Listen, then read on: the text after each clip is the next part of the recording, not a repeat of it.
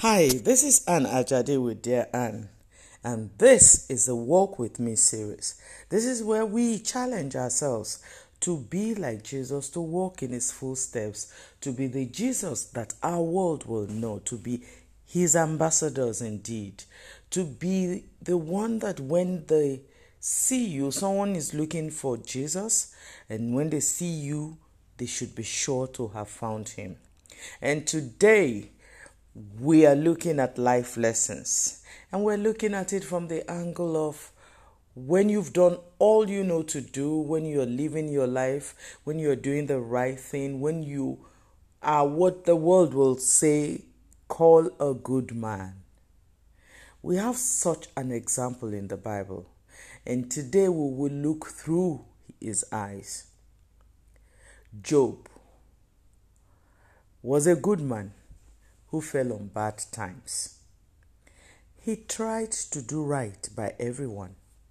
He minded his business, was well respected, everyone loved him, until life dealt him a nasty blow.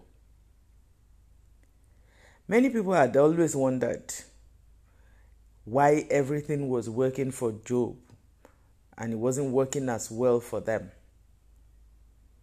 How was he managing to keep it all together? Oh, and now that it seemed like Job was falling on bad times, bam, they had the answer. There must have been something bad going on behind the scenes. Many people would have thought that Job's life was too good to be true. I mean, no one in life is supposed to have everything. They must have thought, oh, yeah, now we've eventually nailed it. Almost like we know something was amiss, just that we couldn't pin it. Someone around Job would have said, hmm, God cannot be mocked. You can't hide forever. Whatsoever a man sows, he must reap. That's the kind of thing we say as Christians. Sometimes when someone, someone, uh, one of us falls on the bad times, we judge without knowing the facts. We judge. We secretly are happy that finally something bad is happening to someone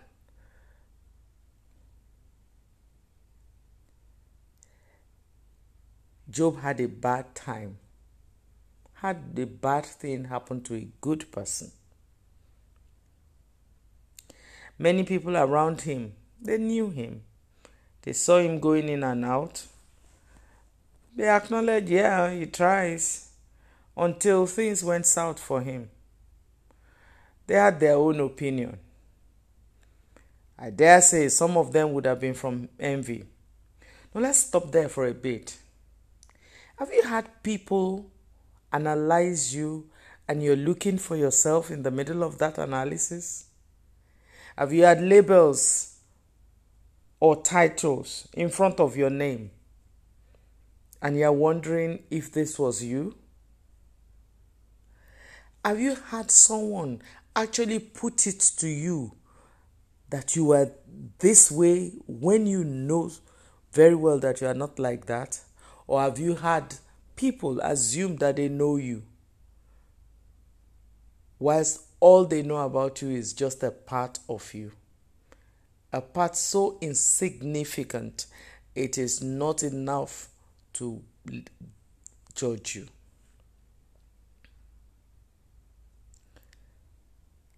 Job had friends. They were wise men, older men, anointed men experienced. They should know. Just like there are people around you, can be pastors, can be friends, older, younger, who should know, but they don't know. In the case of Job, the analysis was fascinating. One thought that Job was arrogant, another thought he was secretly sinning. Yet another had lived long enough to know that this was the way God dealt with pretenders. All sorts of opinion and all of them out of tune. Job, in his reactions, could not really say anything. The odds were against him. All evidence showed him guilty. Everyone, including his closest allies, who left all to come and help him, judged him sinful. But he knew better. But the evidence stacked up against him. His heart was clean, but he could not prove his innocence. I'm sure you can relate to Job's life. You know you are blameless, but no one believes you. But that does not change the truth. Job knew about the invisible hand, but no one knew what he knew. Somebody may have dissected your life. Maybe a pastor, a shepherd who should who should bind you up, but they are the ones that tore you to pieces. Have you ever had to endure snide remarks from people you trusted with your pain? Do you know the agony of being pronounced guilty when you don't even know what the offense is? Has anyone ever called you a name and you are looking at who they are calling? Have you ever been grossly misunderstood? Has anyone ever judged you unfairly? Have you ever wished for death because the earth and its inhabitants were so hostile? The truth is, if you answered yes to any of the questions, that is proof that you are alive. Because if you live long enough, you will know one of this would happen to you. And my advice to you today is hold on, my friend. God may be bragging on you. Job got double for his trouble. The promise we have is far better than what Job had. God's ability reaches a thousandfold. Folks may have a field day criticizing you. My dear, wait for God. When the beat changes, they will sing another tune. For some of us, death may look like the only option now. But have you ever wondered that you are still here because of God wants you? Many things that has happened to you was enough to take you out, but you are still here. Please hang in there. Hang in there.